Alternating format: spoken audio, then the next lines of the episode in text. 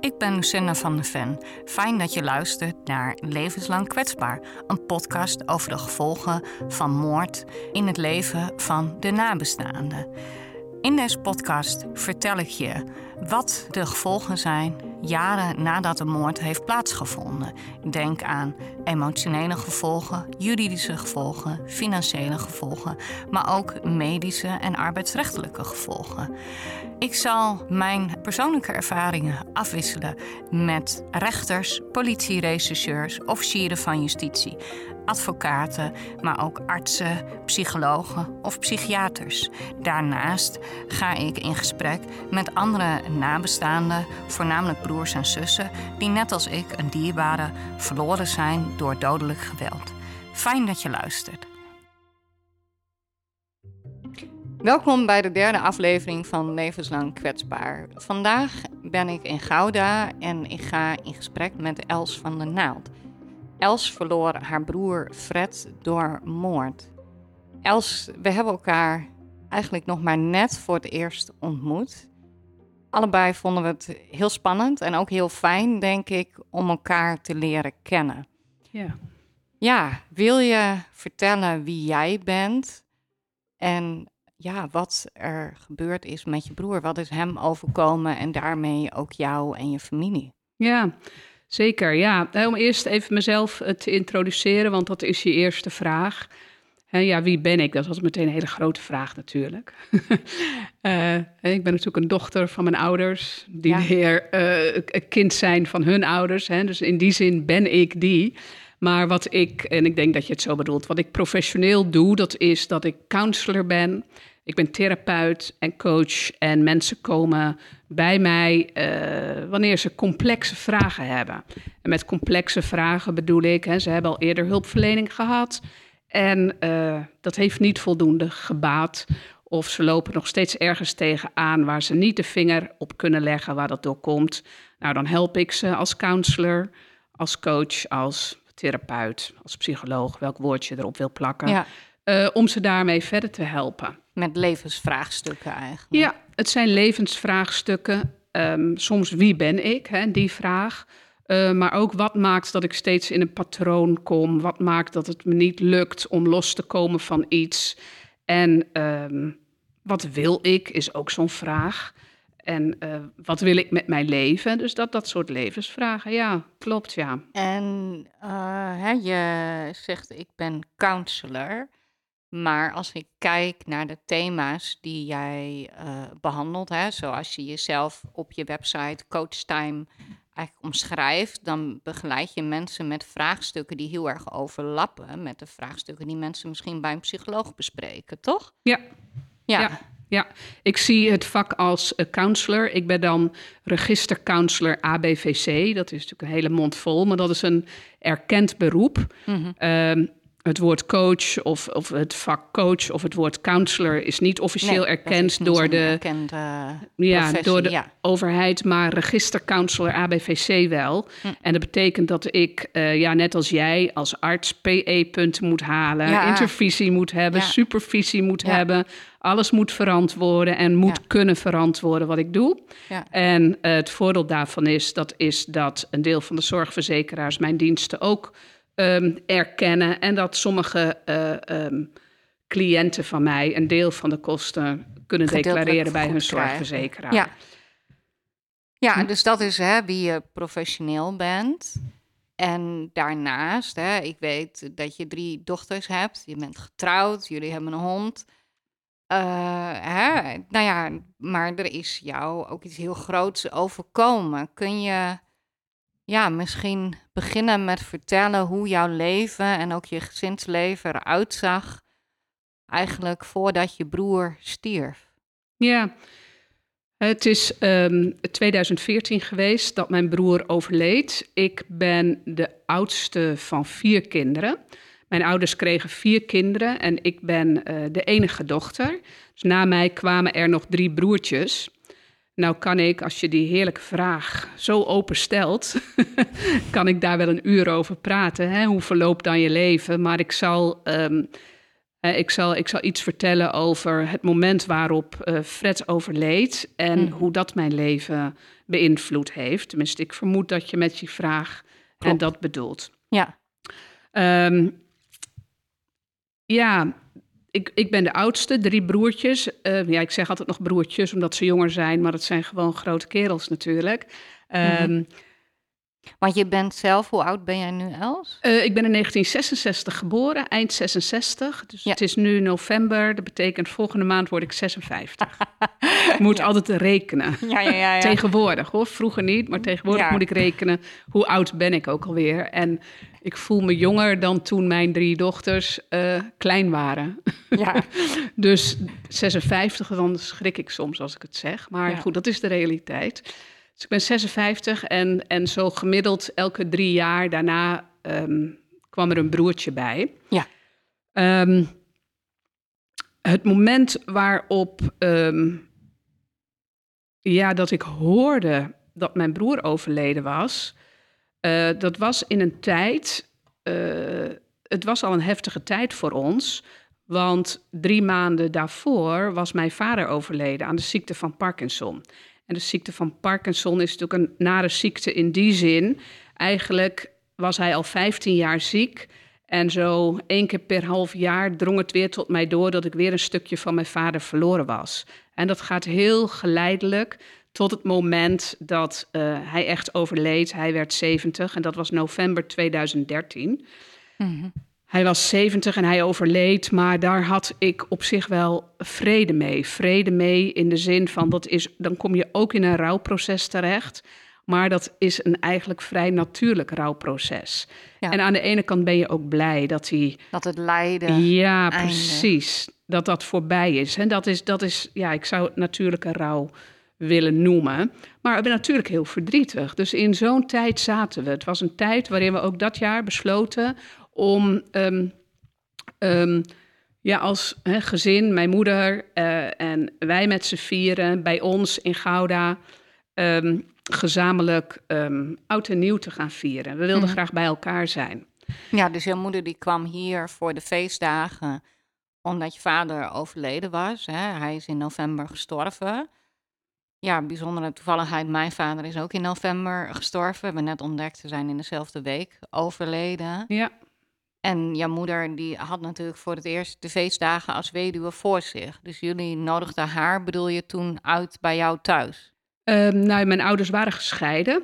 Mhm. Dus in die zin eh, was ze al gewend om alleen te zijn, zeg maar. Mm-mm. Maar ehm, niet alleen mijn moeder kwam bij ons, ook mijn broers hebben we uitgenodigd met hun eh, eh, kinderen en Mhm. vrouwen, partners enzovoort om hier te komen.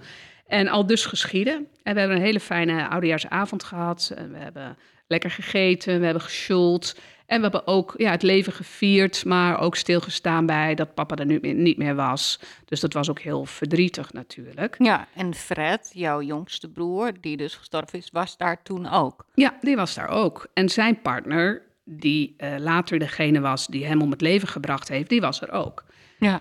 Dus we waren echt met elkaar en we hadden het goed, zeg maar. Mhm.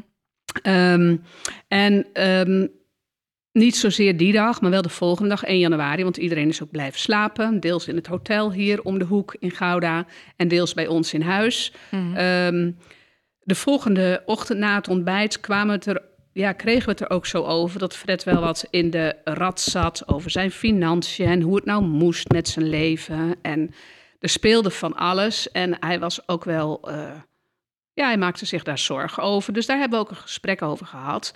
En die avond, 1 eh, januari, eh, heb ik hen naar huis gebracht, naar Almere, samen, Mhm. eh, Fred en zijn partner. En daar hebben we ook nog een goed gesprek gehad. Ja, dat is dan een beetje beroeps, nou ja, deformatie of hoe je het wilt noemen. Maar ik kan niet anders denken dan soms als zich een probleem aandient dan als therapeut. Dus zo'n soort gesprek hebben we ook wel gehad. Hè, over Dus hoe dat was jij alleen met je broer Ja. en met hè? Met z'n drieën. Dat was zijn partner. Ja. ja. Ja, dus die avond van 1 januari, dat was tegelijk de laatste keer dat ik hem in levende lijven heb gezien. Mhm. Ja, dat klopt. Want zij hadden wel gedoe samen, dus daar heb ik ze nog een soort bij eh, begeleid met wat Mhm. dingen. Ja. In, we zaten zo bij hun thuis eh, op de bank samen nog wat na te praten over van hey, hoe doe je dat dan? Open communicatie en, en kwetsbaar durven zijn over wat je bezighoudt. Dus dat. En dat is inderdaad, eigenlijk besef ik dat nu we, nu we zo uh, daarover praten, is dat de laatste keer geweest dat ik Fred uh, levend gezien heb. In februari van dat jaar hadden ze op een gegeven moment ruzie en is had ik, ik had sowieso bijna dagelijks WhatsApp-contact. In ieder geval met Fred, maar ook regelmatig met, uh, met George. En um, zei hij op een gegeven moment van... ik moet even een, een tijdje weg, even een weekje weg. We moeten even afstand nemen, dus ik ga wel op het station slapen in uh, Utrecht. Ik zei, nou joh, dat is helemaal niet nodig. Wij hebben ruimte zat, dus kom maar hier naartoe. Mm -hmm. Het was uh, voorjaarsvakantie... En uh, ik had die week uh, gewoon geen cliëntenafspraken gepland. Dus ik zei, kom hier maar naartoe. Dus hij is hier een um, paar dagen geweest, zodat we ook konden praten. Zodat hij zijn hart kon luchten over de dingen die hij moeilijk vindt in het leven. En we hadden het niet over um, Fred of, of ja, natuurlijk ook in relatie tot Fred, maar ook echt over zijn eigen leven, waar hij vandaan kwam en wat voor hem moeilijk was, thema's voor hem. Mm -hmm. Dus zo hebben we um, gesprekken gehad. En dus eigenlijk die, die nieuwjaarsdag was dan niet de laatste keer dat je hem hebt gezien, toch? Niet dat ik George voor het laatst zag. Oh, dat bedoelde je, George. Ja, ja. Fred heb je nog, wel nog gezien, maar ja. George bedoel je, dat, dat begreep ik even niet. Ja, die nee, heb ik je... heb Fred 1 januari voor het laatst gezien. En George heb ik toen in februari gezien. En in maart, 8 maart, is Fred om het leven gebracht. Dus ik had George nog recenter gezien dan okay. Fred. Ja. Dus je hebt eigenlijk letterlijk je huis opengesteld hè, voor George om hier te overnachten, zijn hart te luchten. Hè? En hij is toen dus toch weer teruggegaan naar huis, naar ja. Fred. Ja, klopt. Hè, jouw broer en zijn partner. En toen, van de een op de andere dag, kreeg je het bericht dat Fred gestorven was. Ja, Klopt, dat bericht dat kwam natuurlijk wel als een mokerslag. Maar tegelijk, er was al wel gedoe, zeg maar. En daar was ik ook van op de hoogte. Mm -hmm. um, maar dit is natuurlijk het laatste wat je verwacht. Ja, precies. Gedoe, dat, dat kan. Hè? En iedere relatie heeft hobbels en uh, bobbels. Maar je verwacht Zeker. nooit, denk ik, dat je broer nee. door doodslag om het leven komt. Nee, dat was echt, dat was extreem een extreme gewaarwording van iets ja, waarvan ik alleen maar kon denken, ja, dat lees je in de krant. Mm. Weet je, uh, not in my backyard. Dat overkomt een, mm -hmm. een normaal, keurig, uh, gezin, opgeleid, hoogopgeleide, uh, ja, normaal denkende mensen. En dat zijn natuurlijk allemaal aannames en vooroordelen die ik heb. die overkomt dat niet. Dit lees je in de Telegraaf. Dit is niet iets wat mij überhaupt kan overkomen. Daar sta je geen moment, stond ik geen nee. moment bij stil. Ja, dus het was dat, ja, dat, heel vervreemdend. Ja, en die eigenlijk hè, noem je het een soort derealisatie. Die heb ik natuurlijk ook gehad. Ja. Hè, ik denk veel nabestaanden na moord, die, die hebben het idee, ik, ik ben in een slechte film beland en overkomt mij dit, dit kan toch niet, hè? Ja. En die, dat hele gevoel van onwerkelijkheid. Hè, want hoe heb, hebben jullie gehoord dat je broer A, dat hij gestorven was? En wanneer wist je of was er een vermoeden hè, dat hij dus niet zomaar gestorven was? Dat het niet een natuurlijke dood was, maar dat hij om het leven was gebracht. Hoe is dat verlopen? Ja, ja dat is ook nog een heel um, ja, schrijnend verhaal. Wij waren op vrijdag avond. Nee, ik moet, even, ik moet het even terug uh, bedenken. Op zaterdagochtend tegen 12 belde mijn moeder mij op een gegeven moment dat Fred rond een uur of tien met George bij haar op bezoek zou komen, hmm. maar dat ze niet waren gekomen. Nee, het was nog later. Het was nog later dat ze mij berichten. Zij had ook al meerdere malen geprobeerd Fred te bellen. Ik hoorde Omdat ook... hij niet was gekomen met ja. George. Ja. En ik hoorde jou ook in jouw podcast over steeds proberen te bellen en proberen te bereiken. Ja. Nou, zo'n fase zijn wij ook daarheen gekomen. Ja. En Fred was altijd online. Dus Weet je, dat hij niet reageerde, dat, dat was heel raar. En Fred Mhm. was ook zeker niet iemand die, als hij een afspraak had, die niks van zich liet horen. Ik bedoel, hij zou op de afspraak zijn gekomen, of hij had minstens even verteld dat hij Ik later was. Of, of als er wat tussen was gekomen. Dus het was al heel raar. En ehm, mijn moeder liet op een gegeven moment weten dat ze hem dus niet te pakken kreeg. Nou, toen ben ik ook in actie gekomen en ben aan het onderzoeken gegaan. Hè, door eh, wanneer was hij nou voor het laatst eh, online eigenlijk? En dat was die avond daarvoor, vlak voor 12 uur, 23 uur 49 of zo. Dat ik dacht, dat is ook raar. Mhm. Dat gebeurt nooit, want hij zit, hij is heel Altijd veel aan het telefoon. appen. Ja, ja, nou dat precies.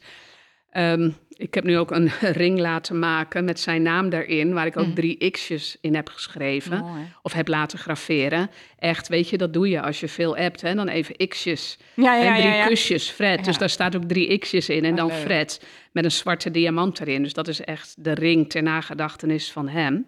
Ja. Maar in ieder geval, dus, maar wat ben ik gaan doen? Ik ben de ziekenhuizen in Almere gaan bellen met de vraag... eh, is er, zijn er mensen bij jullie Binnen- binnengebracht? Ik ben de politie gaan bellen met de vraag eh, van... joh, hebben jullie iets vernomen? Is er iets gebeurd? Willen jullie... En dat was al zaterdagavond. Willen jullie eens, eens langs, of tegen aan het eind van de dag, willen jullie eens langs gaan rijden? En dat was ook heel schrijnend en heel naar. Dat je eigenlijk niet serieus wordt genomen door de, Ja. werd door de politie Net op als dat mijn moment. moeder, die ook niet Ja. serieus genomen. Letterlijk, nou, mevrouwtje, ook echt, hè? Nou, mevrouwtje, Zo. Wij hebben het nu druk. Het is zaterdag, dat is een drukke uitgaansavond, dus wij gaan echt niet meteen bij uw broer langs. We hebben wat beters te doen. Nou, een beetje echt zo met een barinerende stem. En Mhm. ook letterlijk, mevrouwtje, daar heb ik later ook nog wel echt een klacht over ingediend. Want dat, dat kan natuurlijk echt niet. Ja. Maar goed, los daarvan. Dus, ehm, en wat jij zegt, alsof je in een film bent beland. Het is net alsof je in een decor zit. En dit gaat niet over mij. Dat besef dringt niet door. Dat brein kan daar niet aan, wil daar niet aan natuurlijk, en kan daar ook Mhm. niet aan. Dus het is een werkelijkheid waar je zelf volledig buiten lijkt te staan. Ja. En toen op een gegeven moment, nou ja, Mag ik nog iets vragen? Ja, Want de, ja. hè, de, eh, je kon hè, Fred niet bereiken. Heb je ook geprobeerd George te bereiken die, die zaterdag? ja En nam hij dan wel op? Nee. Nee, hetzelfde. Dat lukte ook helemaal niet. Dus hij was ook niet bereikbaar. Maar Nee. heb je overwogen, en dit is natuurlijk altijd achteraf praten, hè? Maar heb je überhaupt, is het in je opgekomen om naar Almere te rijden? Want zover is dat niet, denk ik, vanaf Gouda. Nee, dat heb ik. Nee, dat, dat is inderdaad wel te doen. Dat, nou, een uurtje of zoiets. Ja. Eh, dat is zeker te doen. Ehm, maar ondertussen ja, heb ik natuurlijk ook hier mijn gezin, mijn kinderen. Hm. Dus het is een beetje van ja, Laat je alles uit wat je moet handen ik? vallen. Ja, wat moet ik? En wat, wat, wat bereik ik daar? Als ik ze niet kan bereiken of ze zijn helemaal niet thuis, dan rijd ik ook voor niks naar eh, Almere. Mhm. Maar dat heb ik op dat moment nog niet overwogen. Ehm, en op een gegeven moment, dat was ehm, ja, in de loop van de zaterdagavond, zag ik dat, ik weet niet meer of ze het allebei waren of een van de twee, George of Fred, maar dat er activiteit was geweest. Dat ze dus, dat kun je op WhatsApp zien wanneer iemand actief is geweest. En toen zag ik, hey, Mhm. ze zijn eh, online geweest. Mhm. Dus dat gaf mij ook weer hoop. En daarna kon ik ook redelijk rustig slapen. Dacht, joh, misschien hebben ze iets gebruikt, geen idee. Misschien zijn ze naar een feest geweest. Mhm. Misschien hebben ze een enorme kater. Ja, Ja. het is nog steeds raar dat ze dat dan niet even lieten weten. Maar je houdt jezelf ook een soort voor de gek. Anders, Ja, anders nou, word dat, je dat gek. herken ik. Hè? Anders dat, word je dat gek. heel erg. Dat je jezelf direct in bescherming neemt. En volgens mij is dat beschermingsmechanisme ook de reden dat je niet naar Almere bent gegaan. Weet je, mijn moeder had immers ook mij kunnen bellen. Lucinda, je moet nu naar huis komen. We gaan naar Utrecht. Punt. Hè? Dat, dat...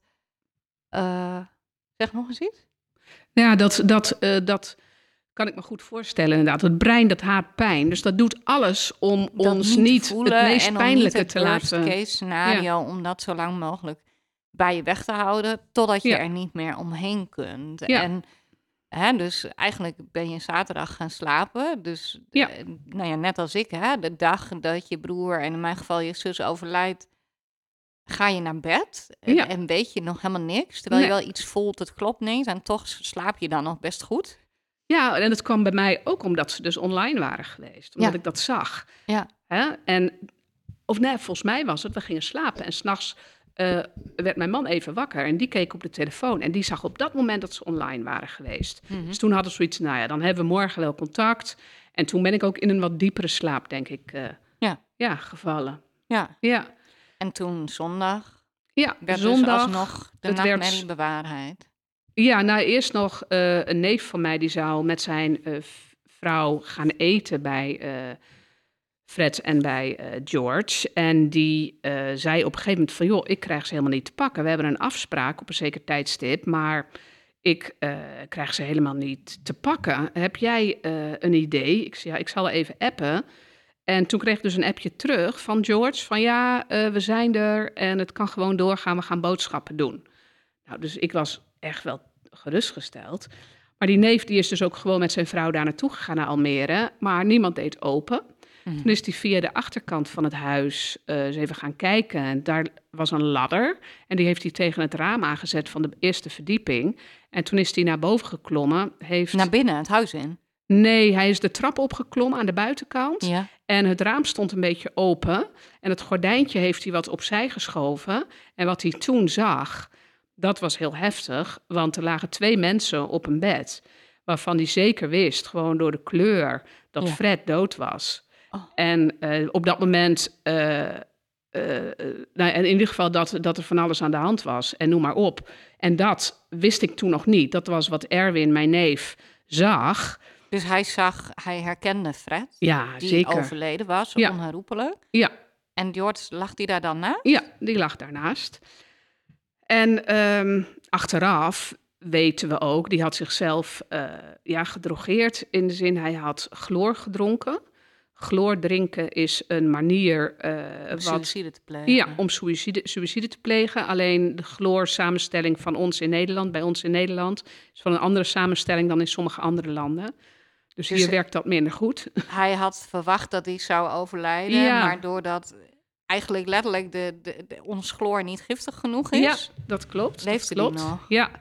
Maar in ieder geval, ja, wij zaten dus nog een, steeds een beetje in afwachting thuis. Inmiddels was het zondagmiddag richting etenstijd. En wij wisten, Erwin en Mirjam, die gaan naar eh, Fred en George toe. Ze hebben contact gehad, ze hebben boodschappen gedaan. Dus ja, dat komt ergens wel goed waarschijnlijk. En toen zijn wij even uit eten gegaan met de kinderen hier in Gouda, in het centrum, Mhm. naar de Mexicaan. En toen op een gegeven moment, toen belde mijn eh, schoonzusje, dat is de ex-vrouw van eh, Fred, Petra is dat. Zij belde mij en ze zei, dus ik ben even de zaak uitgelopen. Ze zei, er is iets heel heftigs aan de hand. Er is een dode en er is een gewonde. En wie, wie de dode en wie de gewonde is, dat weet ik niet. Ik zei, doe normaal. Dus ik schrok helemaal. Ik was echt Mhm. in shock. En ik ging dat restaurant weer binnen en ik vertel het mijn man. Dus die ging gelijk op Twitter kijken. Mhm. En Twitter is dan eh, een medium waar je heel snel natuurlijk nieuw- nieuws vandaan kunt halen. Mhm. En daar las hij inderdaad dat er een dode en een gewonde was. Op en- het adres van je broer. Op het adres van mijn broer, of in de straat in ieder geval. En alles was met rood-witte linten afgezet. Nou, toen zijn we gelijk het restaurant uitgegaan. Ehm, snel afgerekend wat we al gegeten hadden. En toen ben ik, als de wiede weer ga, wilde ik maar één ding. En dat was naar Almere toe. Mhm. Dus ik zei ook, ik ga naar Almere. En mijn man zei, ja, maar je gaat niet alleen. We gaan samen, we gaan met z'n allen, we blijven bij elkaar. En toen zijn we met z'n vijven naar Almere gegaan. Maar jouw dochters dus ook. Ja, ja we wilden de kinderen niet eh, in die heftigheid hier laten, met wie dan ook. Dus we wilden bij elkaar blijven. Ja, Ja. Ja. Misschien ook wel het meest veilig of zo, hè? Dat Ja, je dat- dan bij je hebt. onder stress maak je soms beslissingen die op dat moment...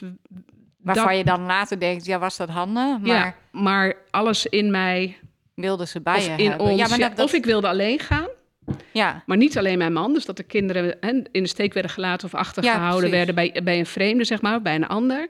Maar dan, als mijn man ook mee wilde, dan met z'n allen. Ja. Ja. jeetje.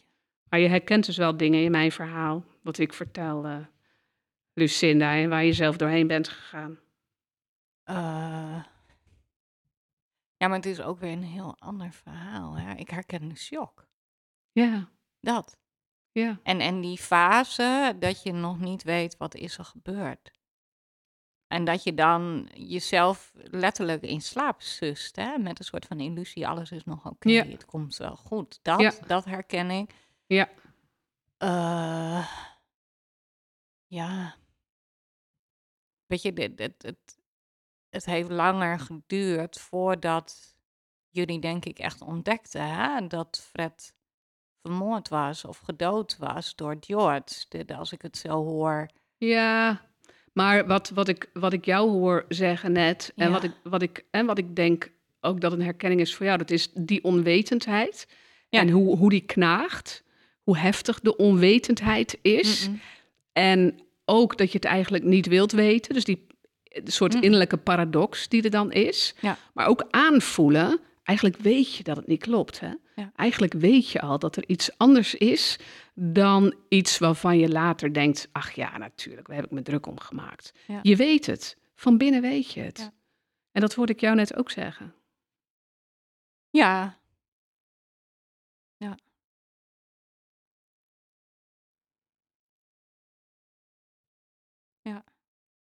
Ja, heftig hè? Nou ja, het is gewoon zo onwerkelijk hè, dat ja, je hebt George gekend. Hij is, jullie hebben de dood van je vader, hè, daar is hij bij aanwezig geweest. Een heel intiem moment. Ja, En hij is opgenomen geweest in jullie familie. ja, Hè, en dat lijkt me heel moeilijk. Eh, kijk, Pascal, Nadia, haar moordenaar, die kende zij zelf amper. Hè? Ik had hem nog nooit gezien. En dat is natuurlijk wel, denk ik, een groot verschil. Hè? De, ik bedoel, een half jaar voor haar overlijden had Nadia het uitgemaakt met haar vriend. En als Bas het had gedaan, hè, en hij is kortdurend verdacht geweest. Ja, als hij haar om het leven had gebracht, dan ja, dan was ik, eh, denk ik, als het ware nog meer ondersteboven geweest dan wat je überhaupt kan zijn in zo'n situatie. Maar het feit, en tegelijk weet je dat ook niet Nee, natuurlijk. Hè? nee. Het is wat je kunt denken, maar dat hoeft natuurlijk niet. Want wat was de relatie tussen Pascal en eh, Nadia? Nou ja, er was geen relatie eigenlijk. Hè. Eh, nou ja, wat ik zei, Nani was weg bij haar vriend. Ze werkte in Den Haag. Ze studeerde nog aan de Hogeschool Utrecht. Hè. Dus ze was laatste jaar en ze werkte parttime, studeerde parttime. Dus eh, toen ze wegging bij haar vriend, was ze dakloos. En nou ja, we weten allemaal hoe hoog de kamernood is in Utrecht. Dus voordat je dan iets vindt, daar gaat even tijd overheen. Dus ze heeft toen tijdelijk weer in Kogenazaan bij mijn moeder gewoond. En toen dacht ze dat ze een lot in de, uit de loterij had. Hè? En toen ze dus die zolderetage kon huren aan de Weertsingel Westzijde. Oh, woonde zij op zolder? Ja, Nani die had een zolderetage. Dat was echt een uh, teringzooi. Dus die heeft zij eh, opgeknapt, geschilderd, enorm geklust. Het, het, het was echt allemaal bruin, verwaarloosd, vies, goor. Wit keukenblokje. Die heeft... nu komen we op een heel frappant thema natuurlijk. Hè? Oh, Ja, ja, hoe weet het? eh, ja, ik heb, eh, jij hebt mij ge-mailed hè, in de zomer. Dat was eigenlijk de eerste keer dat we contact hadden. En je mailde naar aanleiding van een mail die namens mij was rondgestuurd door de voorzitter van de FNG, de Federatie Nabestaande Geweldslachtoffers. En jij mailde mij toen van, uh, nou, ik wil graag bij die bijeenkomst zijn, maar we hebben ook een bizarre overeenkomst. Nou ja, dat kun je misschien beter zelf vertellen. Ja, er is een heel frappante lang link tussen jou en mij. En dat, dat legde ik jou uit in dat mailtje. Um, want, en de, de, vraag die ik je net stelde, wat was de link of de relatie tussen Pascal en uh, jouw zus Nadia? Dat is dat zij bij hem in huis ging wonen. Ja. Dat hij haar huurbaas was. Nou, Nadia die heeft dus die zolderetage gehuurd via een makelaar. Dat was een nadrukkelijke wens van mijn moeder. Hè. Er zijn natuurlijk uh, in Utrecht, net als in Amsterdam, heel veel zwarthuurders, onderhuurders. En mijn moeder die wilde dat niet. Die wilde per se dat Nadia, heel wrang, maar dat ze veilig ergens terecht Ah. zou komen. Dus dat Ja. is het hele pijnlijke, dat mijn moeder dacht, als mijn kind nu via een makelaar huurt, dan is het wit en eh, hè, dan heb je in ieder geval een soort van bescherming dat je met een betrouwbare, betrouwbare verhuurder in zee gaat. Nou, pas toen ze er woonde, kwam Nadia dus achter allerlei adders onder het gras. En de eerste was dus dat op papier uh, Pascal naar voren geschoven werd als de huisbaas. Dat was hij helemaal niet. Hij woonde op de begane grond. Hè. De eerste verdieping woonde Olaf, de tweede verdieping uh, Patricia. Uh, ze hadden alle drie eigen keuken. En Nadia deelde dan de badkamer met Patricia. Uh, maar Pascal, die was helemaal niet de huurbaas. Die was op papier de huurbaas. Maar het kwam er dus op neer dat Nadia, Patricia en Olaf het geld op de rekening van Pascal stortten. En dat die het geld overschreef naar de rekening van zijn ouders. Want zijn ah. ouders die waren eigenaar.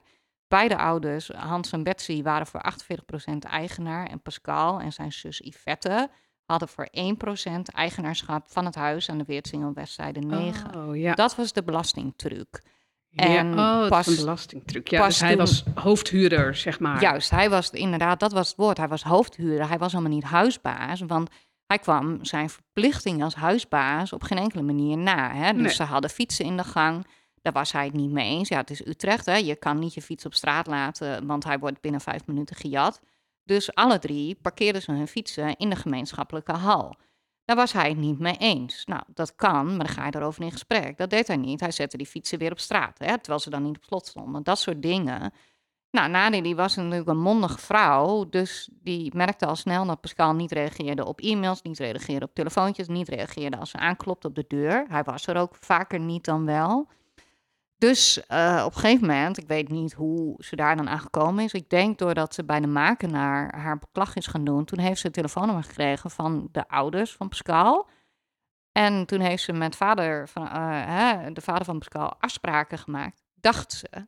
Dus die gaf haar toestemming. Nou, Nadia, als jij die oude gemeenschappelijke wasmachine en droger wil vervangen voor het nieuwere exemplaren die van jou zijn, het is gemeenschappelijk gebruik, dat mag, dat vind ik goed. Ja, Nani die was in de naïeve veronderstelling dat hij dat zou communiceren met zo'n lief. En dat gebeurde niet. Of het gebeurde wel, maar Pascal vond er iets van. Dus dat was de relatie die Nania met Pascal had. Dat hij op geen enkele manier reageerde op haar pogingen tot communicatie. Uh, ze woonde er ook nog maar zes weken. Hè? En in die zes weken heeft ze ook nog geklust. Dus effectief heeft ze er misschien vier weken gewoond. En ik denk dat ze de, ze had de sleutel toen ze stierf twee maanden. Dus dan heeft ze twee weken ongeveer geklust en zes weken er gewoond, zoiets. Ja. Dus ze kende hem nauwelijks, omdat hij zich volkomen ontrok aan alles. Maar hij kwam bijvoorbeeld ook zonder toestemming bij haar op de kamer. Mm, uh, kwam zo, binnen. Ja, of zo van, ja, er, er, moet iets geregeld worden, weet je, of er was lekkage of weet ik het wat. Maar dat, dat kan natuurlijk niet. Hè? Dat, dat, kun je, dat mag alleen als de huurder thuis is. Of wanneer de huurder nadrukkelijk toestemming geeft. Maar dat was dus eigenlijk de relatie met Pascal. Dat ze het geld naar zijn rekening overschreef. En meer was het niet. En ze kenden hem amper. Ja. Maar goed, uh, jij vertelde mij in jouw allereerste bericht aan mij... dat jij de ouders van Pascal kende. Dus, uh, ja. ja, nou dat, dat is een groot woord. Uh, maar wat ik wel heb gezegd, van joh... Jouw zus is vermoord in het huis waar ik vijf jaar gewoond heb. Vijf jaar? Vijf jaar. En van wanneer tot wanneer dan? Ja, dat is een goeie. Ik moet even terugrekenen. Onze oudste is in 1996 geboren. Um, vier jaar daarvoor, 1992, zijn we denk ik verhuisd naar Amersfoort. Dus dan hebben wij daar gewoond van 1987 tot 1992 ongeveer. Mm Dus daar hebben wij vijf jaar gewoond. Wij hebben op de eerste verdieping gewoond. Mm we waren bevriend met de mensen van de begane grond. Het waren Lex en Simone. Mhm. En ik denk dat toen Lex en Simone verhuisd zijn, want wij gingen eerder het huis uit dan Lex en Simone. En die hadden al een kindje, mhm. Charlotte. En toen zij verhuisd zijn, vermoed ik dat Pascal dus toen op de begane grond is gaan wonen. En op de zolder woonde Gert-Jan. En wie is Gert-Jan? Gert-Jan, ja, dat was een mede-huisgenoot van ons. En dan is jouw zus op de zolder. Daar heb ik ook heel wat uurtjes uh, doorgebracht op die zolder. Um, was altijd heel gezellig daar bij Gert-Jan. Maar bij Gert-Jan, nadat Gert-Jan dus verhuisd is, is misschien jouw zus daar komen. Nou, nee, dat zal nog nee, er zat veel meer jaar tussen. Nee, eerst uh, als ik, wat ik weet, hè, want dit zijn allemaal speculaties, hè, want ik weet natuurlijk heel weinig van Pascal zijn leven. Maar wat wij wel hebben kunnen herleiden is dat hij uitgezonden is geweest naar Bosnië. Dus uh, ik denk dat hij ergens 1992, 93, 94 of zo, dat hij in die tijd uitgezonden is geweest. Twee keer, als ik het goed onthouden heb. En uh, toen hij terugkwam, heeft hij inderdaad aan de Weertsingel gewoond. Samen met zijn zus. En Yvette, die zus, die had toen volgens mij al een relatie met haar, uh, wat later haar echtgenoot werd, Marcel. Ik weet niet zeker of het hele gezin er gewoond heeft. Hè? Dus dat ook zijn ouders daar gewoond hebben. Maar wat wij wel weten, wat de politie heeft kunnen terughalen, is dat nadat Pascal uitgezonden is geweest in Bosnië, dat hij ontzettend veel ruzie heeft gehad met zijn zus. En dat hij hè, zijn zus en haar vriend letterlijk treiterde. Hè, maar dat ging zo extreem ver dat hij letterlijk het riool niet verstoppen. Dat soort dingen. Maar in die tijd was hij zo agressief en had hij zo'n kort lontje dat hij uh, ook zijn zus mishandeld heeft. En in die mate dat zij een straatverbod voor hem heeft aangevraagd. Oh joh. En er zit dus zoveel frustratie in die man, in die Pascal. Zoveel frustratie woede. en woede. En dat heeft zich, als ik zo beluister naar jou, dat heeft zich maar opgestapeld in hem zo. Dat ging ja, maar en door. Dat, en dat, ging is, over van alles en nog wat. Uh, dat is in 1995 voor het eerst tot een gigantische explosie gekomen. Hè? Uh, toen heeft hij zeer waarschijnlijk Anton Bussing om het leven gebracht. Ja. Die moord is hij natuurlijk vrijgesproken, maar dat is wegens onvoldoende bewijs. Niet omdat er een andere, meer plausibele verklaring is gekomen. En wat we weten is dat hij een alcoholprobleem heeft ontwikkeld en mogelijk ook PTSS had. Nou ja, hè, dus hij kon in ieder geval de woede die hij had absoluut niet handelen. Dat hij is kon, duidelijk. Nee, niet constant. Nou, maar dat is natuurlijk ook hè, als iemand om het leven wordt gebracht, hè, of, of welke andere vormen je ook ziet van geweld of verslaving of wat dan ook. Dat, dat is natuurlijk een construct waar, waaraan je kunt zien dat iemand niet, niet op een volwassen manier, op een, op een ja, constructieve manier kan omgaan met dat wat hij aantreft in zijn eigen lijf. Hè? Ja. Het is machteloosheid, het is geen idee hebben, niet bij macht te zijn om op een andere manier dan zo naar en naar eindigend, hè, voor jou, voor mij, die energie om te zetten. Want hoe zie jij dat bij George? Hè? Want uh, kijk, ik kan bij Pascal min of meer begrijpen. Hè? Dat is natuurlijk eh, gegroeid. En aan de andere kant was dat besef er al heel snel. Hè? Van deze man is uh, gewoon psychiatrisch patiënt. Punt. Hè? Heel ernstig. En hij heeft een stoornis. En die stoornis die hebben ze niet kunnen aantonen, maar dat die er is, dat is zeker. Hè? Er is in ieder geval iets verstoord. Ja. En of het nou een officiële stoornis is en in de DSM 5 staat of niet, het is in ieder geval, er is iets verstoord. verstoorde relatie eigenlijk met zichzelf in de eerste plaats, maar ook met de maatschappij natuurlijk. En vooral in het geval van Pascal echt specifiek met vrouwen. Hè? Hij had echt een, nou ja, bijna een bloedhekel aan vrouwen. Het was niet voor niks dat hij wel met zijn zus problemen had en niet hè, met Olaf, die huisgenoot uh, van Nadia. Ja, dat, uh, precies. Ja, maar hoe zie jij dat als je kijkt naar George? Hè? Want een van de redenen waarom ik heel erg opzag tegen dit gesprek is dat jij en George gesprekken hebben gehad die heel erg diepgaand zijn geweest. En mhm. die, denk ik, alles veranderd hebben. Mag ik dat zo omschrijven? Ja, en dan heb je het over de gesprekken die ik met George gehad heb nadat Fred overleden was. En de gesprekken in de gevangenis. Want daarvoor hebben we ook, toen Fred nog leefde, hebben we ook goede gesprekken gehad. Maar daarna ook nog. Mhm.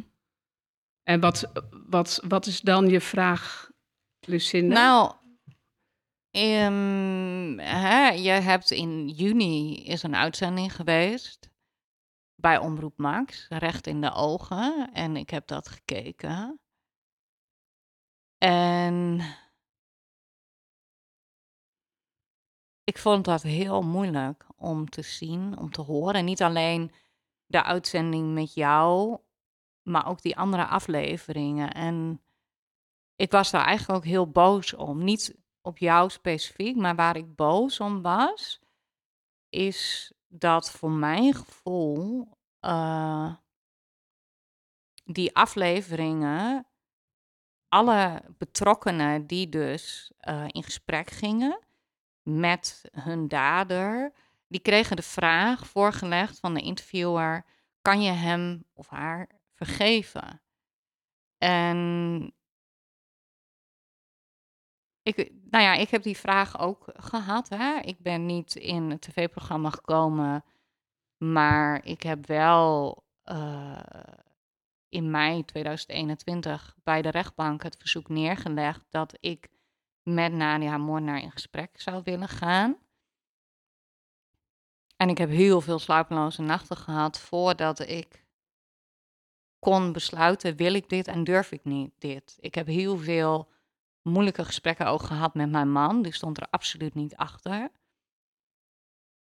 Als je mij een jaar geleden of twee jaar geleden had gevraagd, Lucinda, ga jij dit verzoek doen? Dan had ik uh, hè, eigen antwoord geen haar op mijn hoofd die erover denkt. En toch heb ik het gedaan. Ik heb. En wat maakte dan dat je het toch bent gaan doen? Wat zat daar voor drive achter voor jou?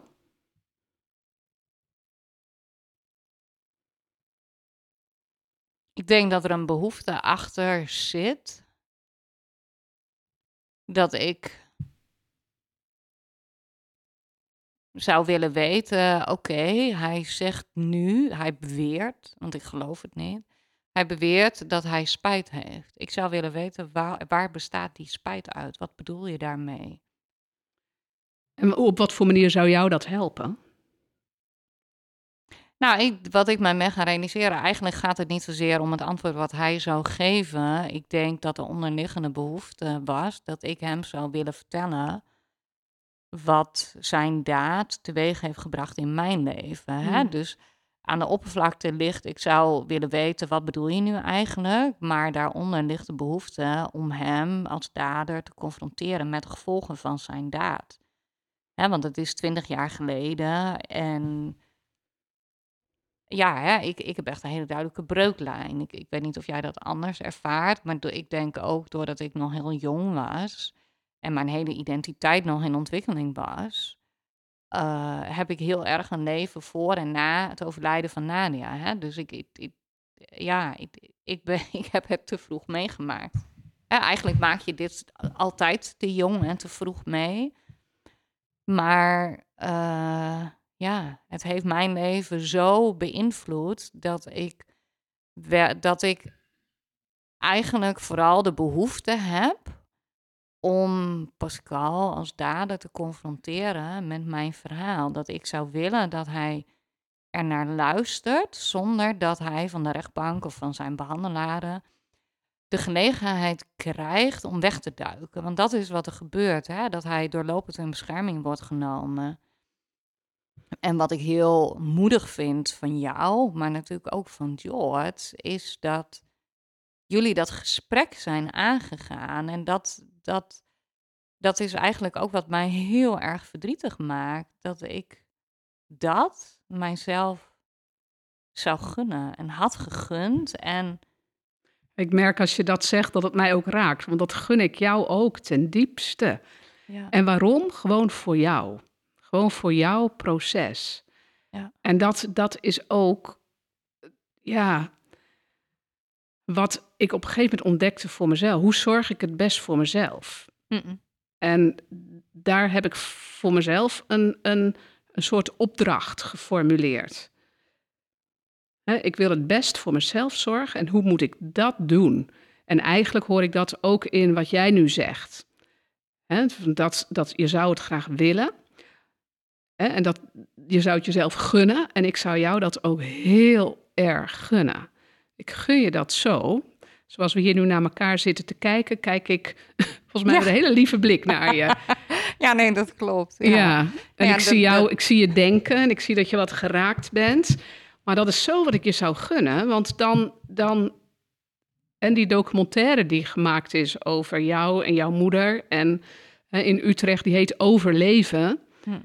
Want je bent zo aan het overleven, lijkt het wel. En ik gun jou zo gewoon weer echt helemaal dat leven. En leven, dat, dat is dan dat je echt vrij kunt zijn van uh, nou ja, jouw struggles, waar je, um, waar je tegenaan loopt en waar ik tegenaan liep, waar misschien een stap in gemaakt heb, waarvan je bij jezelf merkt, maar dan vul ik het even in, ja, iets in mij zou dat ook wel willen.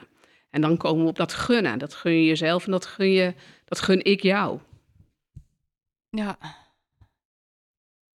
Nou ja, en hoe kom je los van de dader als die dader niet in staat is om te reflecteren op zichzelf? Hè? En dat, ik, hè, dat vul ik in, maar hè, heb jij het gevoel uit de gesprekken die je gehad hebt met George na het overlijden van je broer, dat hij kan reflecteren op wat hij gedaan heeft. Hè? Heeft hij bijvoorbeeld bekend wat hij gedaan heeft? Ja, en dat, dat scheelt wel, maar tegelijk Maakt stel, het ook niet uit. Nou, stel dat hij dat niet had gedaan. Hè? Hij heeft er vreselijk spijt van. Dat is mij heel duidelijk geworden wat hij heeft verteld, wat hij heeft gezegd. Maar stel dat hij dat niet gedaan had, en dat is in jouw verhaal aan de hand, dan had ik nog steeds de opdracht aan mezelf geformuleerd om dit proces te doorlopen zoals ik het doorlopen heb. Want op het moment dat ik vind dat ik eerst van die ander moet horen dat het hem spijt, ben ik me volkomen afhankelijk aan het maken van die ander. Dat betekent dus, zolang die ander geen spijt betuigt, kan ik niet verder leven. Nou, wie heeft dan de macht over jouw leven? Dat is die dader. In dit geval heeft Pascal de macht, machtsvertoon geuit over het leven van Nadia. En dat doet hij nog steeds over jouw leven. Um, of als ik het omdraai, en misschien is het wel confronterend als ik dat zeg, en je laat je nog steeds eigenlijk de wet voorschrijven of uh, en de macht die hij heeft, die laat je nog steeds over jezelf bestaan. En daar moet ik even over nadenken. Ja, het is net zei, hoe kom je los van? En eigenlijk, je komt er niet los van, zolang je in een afhankelijkheidspositie ten opzichte van de dader blijft. Ja, maar het, het gekke is, hè, ik heb. Uh, wat ik er lastig aan vind, ik heb nooit de behoefte gehad om met hem in gesprek te gaan. Nee. En, en dat hoeft ook niet. Dat hoeft helemaal niet. Nee, maar hoe. Hè, dat, dat, ik heb niet het gevoel dat hij macht heeft over mijn leven. Zo zie ik dat niet. Um, ik heb wel moeite met het rechtssysteem dat hem in bescherming neemt. Hè? Dat, dat, dat, is waar ik heel erg mee worstel. Dus de, hè, dat ik bijvoorbeeld in mei 2021 tijdens die TBS, of voorafgaand aan die TBS-verlengingszitting, dat ik gevraagd heb, mag ik een slachtofferverklaring voorlezen? En toen was het antwoord, ja, er ligt wel een wetsvoorstel, maar dat wetsvoorstel dat is nog niet aangenomen, dus nee, het mag niet. Ja. Uh, een beetje hè, verschuilen achter. En nou ja, dan hou je je vast, oké, bij de volgende TBS-verlengingszitting dan is die wet aangenomen. Nou ja, weet je, uh, in mei 2023 dan is er weer een zitting. Maar hè, ik, ik, mag dan eigenlijk nog steeds niet die verklaring voorlezen. Gewoon omdat dat er weer allerlei beperkingen daar aangesteld worden. Hè, dus het, het, waar ik veel meer mee in het reinen moet komen, is het systeem. Het systeem. Dus eigenlijk ben je als ik, als, ik, als ik dat zo wat ondertitel, zeg je, dus er is een afhankelijkheidsrelatie ten opzichte van mij en het systeem. Maar het is iets buiten jou. En het proces wat ik heb doorlopen, heeft zich op een ander front afgespeeld. En dat is een innerlijk proces in mij. En het innerlijk proces in mij heeft mij geholpen los te komen van iets buiten mezelf. Of dat dan de dader, de pleger, de, de, het rechtssysteem is, wat dan ook. Dus dit proces is voor mij met name een innerlijk proces geweest. Loslaten is een volkomen innerlijk proces.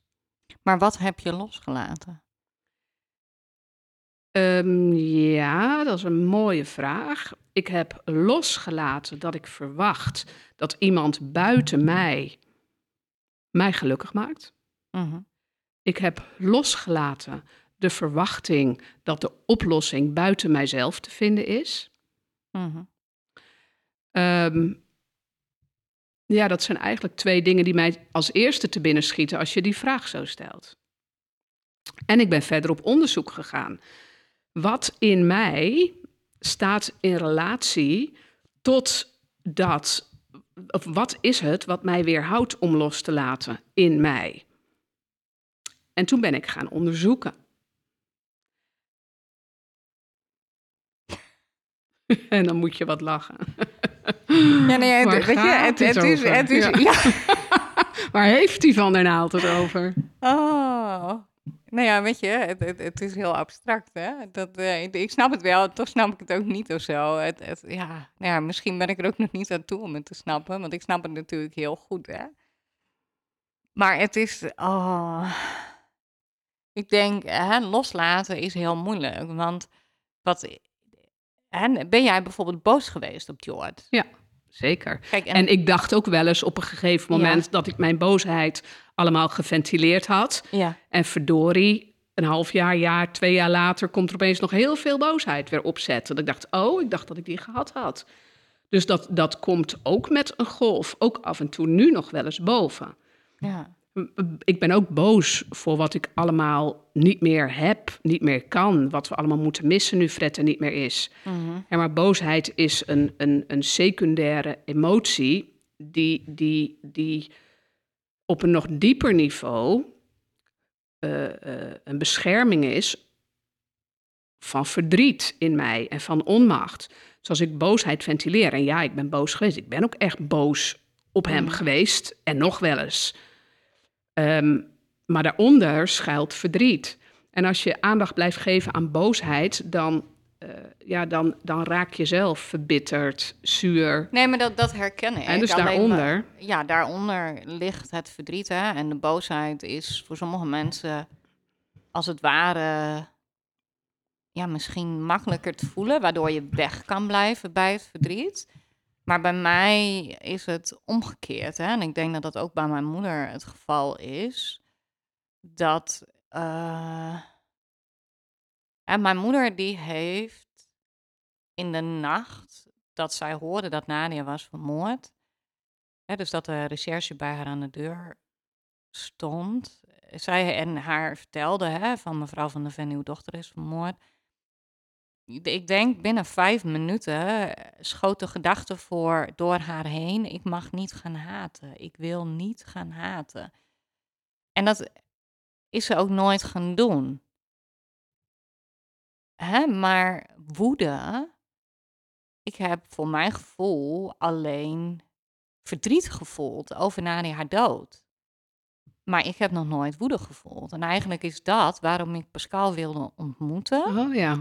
Om te kijken, kan ik dan boos worden? Maar wat ik mij ben gaan realiseren, hè, als persoon, als mens, is hij zo beperkt in wat hij kan bieden, dat, uh, dat hij niet gaat reageren. Hè? Dus, je, ja, maar daarin, dus om boos te worden, zeg je eigenlijk, ben ik afhankelijk van hem.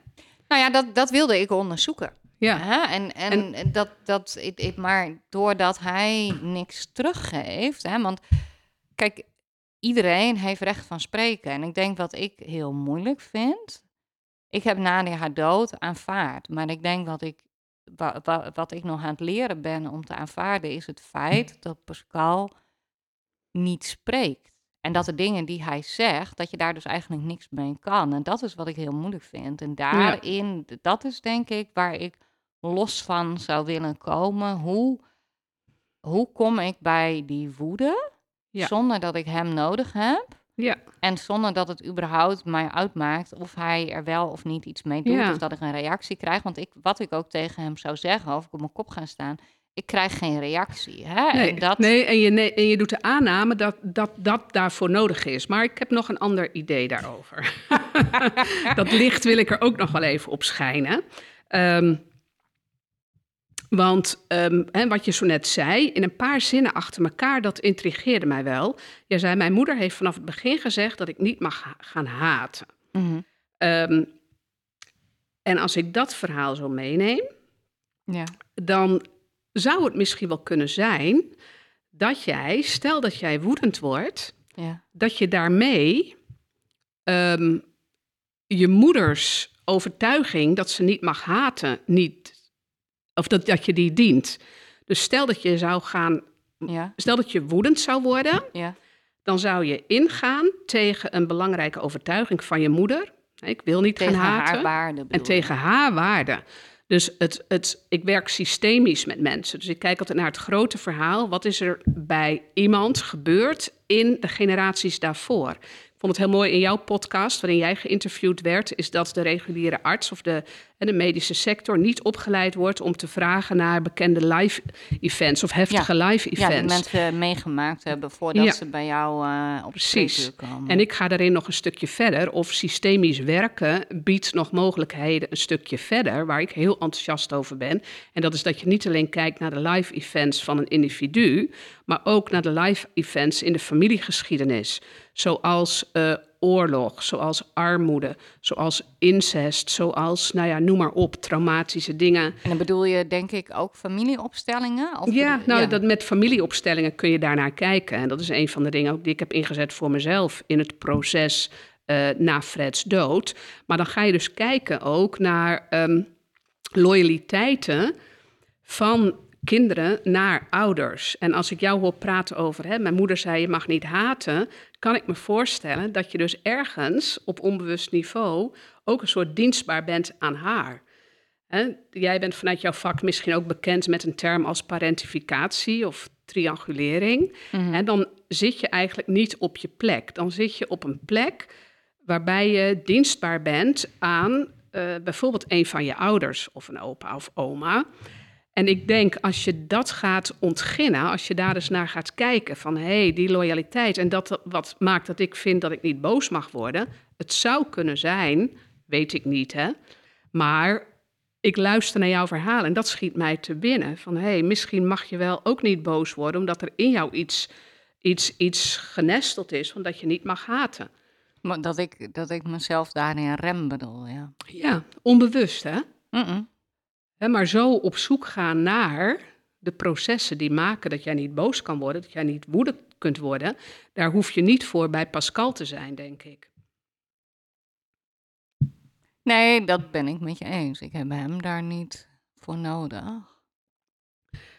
En in de. En jij zei zo net over. Ja, wilde je er nog iets over zeggen? Want ik in mijn enthousiasme ga alweer verder. Ja, dat moet allemaal nog even bezinken. Ja, het is wel Ja, ik zeg ook nogal wat. Hè? Dat, eh, ja, nee, dat, het, eh, ja. Nou ja, het, je neemt natuurlijk altijd normen en waarden mee. Die je, hè, tenminste de normen en waarden die je van huis uit meekrijgt. Die kun je op een gegeven moment loslaten. Je kan ze natuurlijk herwaarderen. En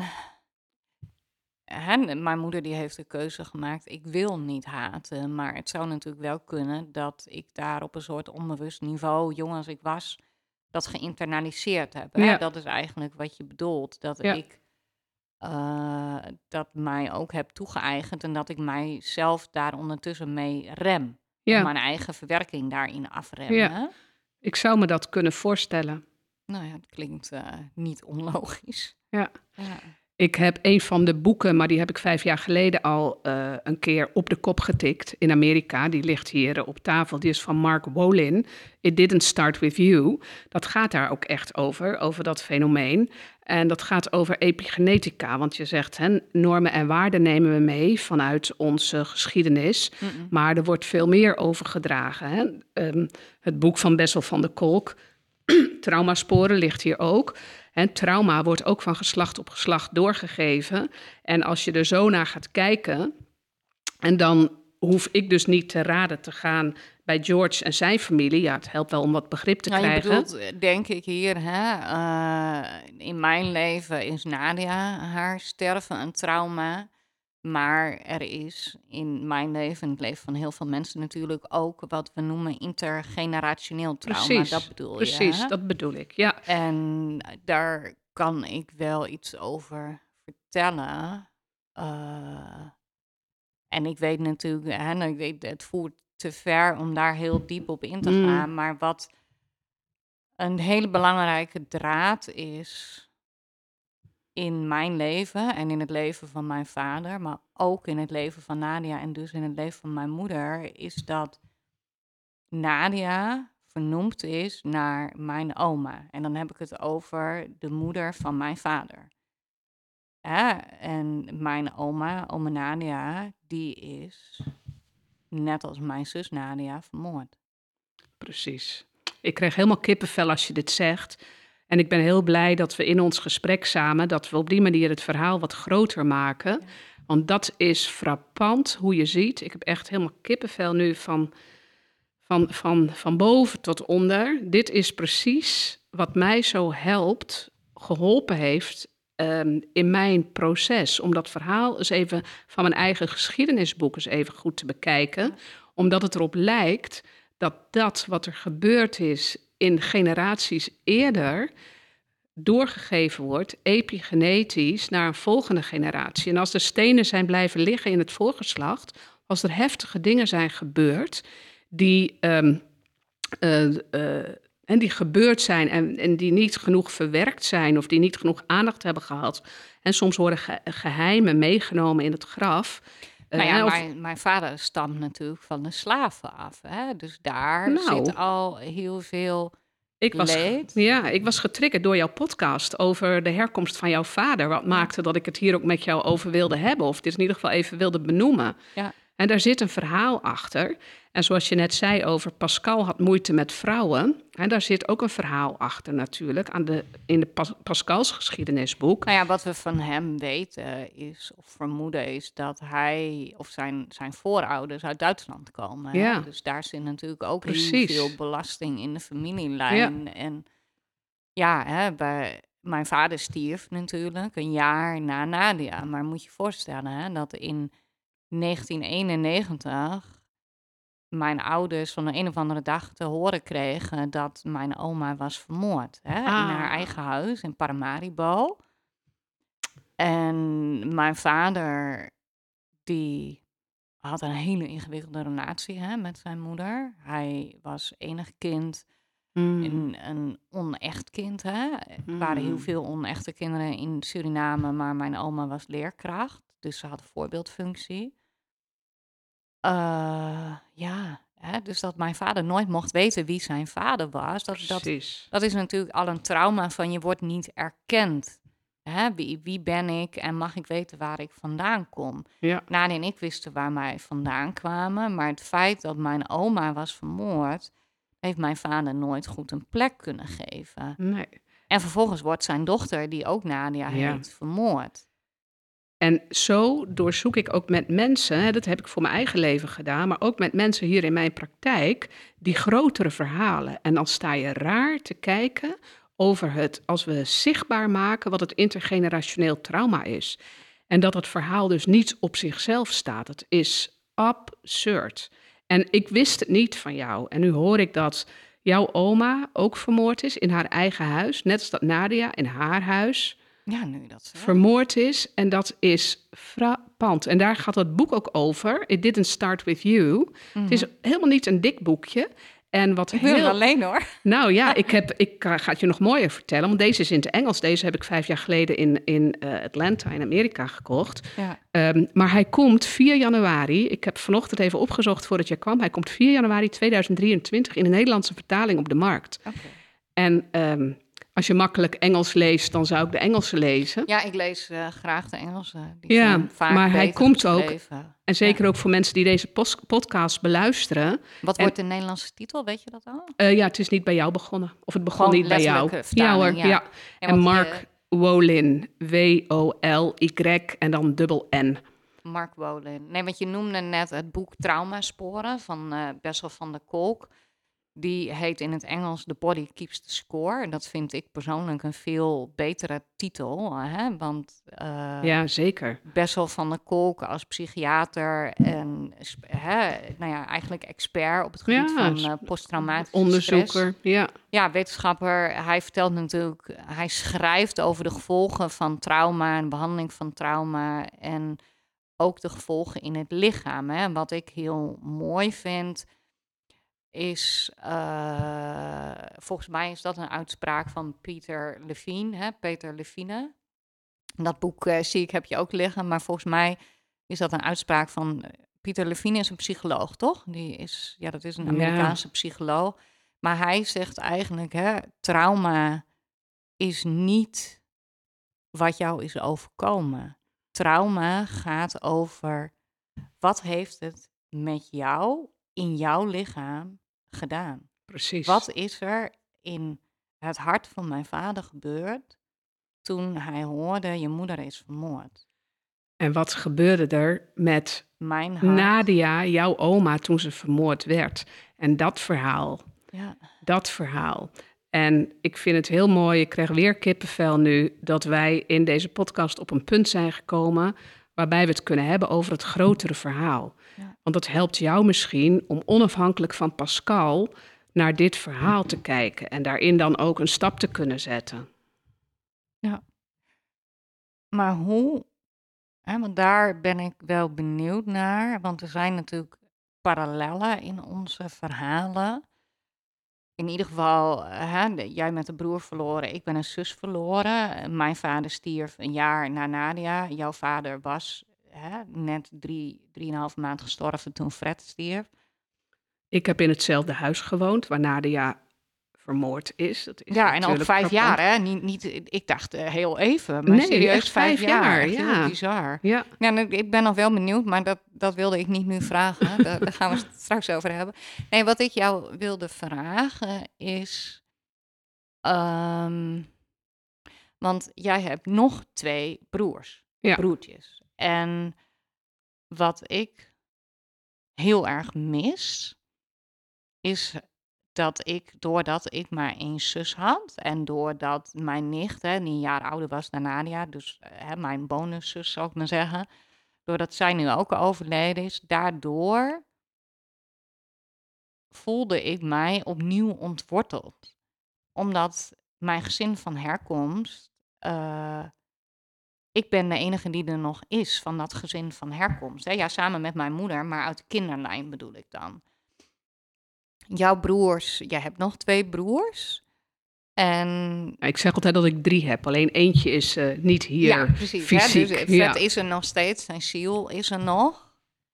Maar hoe is jouw relatie met jouw broers? Is de, hè, hoe, hoe is het om met jouw broers te kunnen rouwen over je vader en over Fred? Hè? Hebben jullie het over Fred of gaan jouw broers heel anders om met hun rouw en vinden ze het maar niks eh, dat jij George vergeven hebt? Hoe, hoe is de relatie met jouw andere broers? Ehm, ja, nou die relatie is goed, laat ik dat voorop stellen.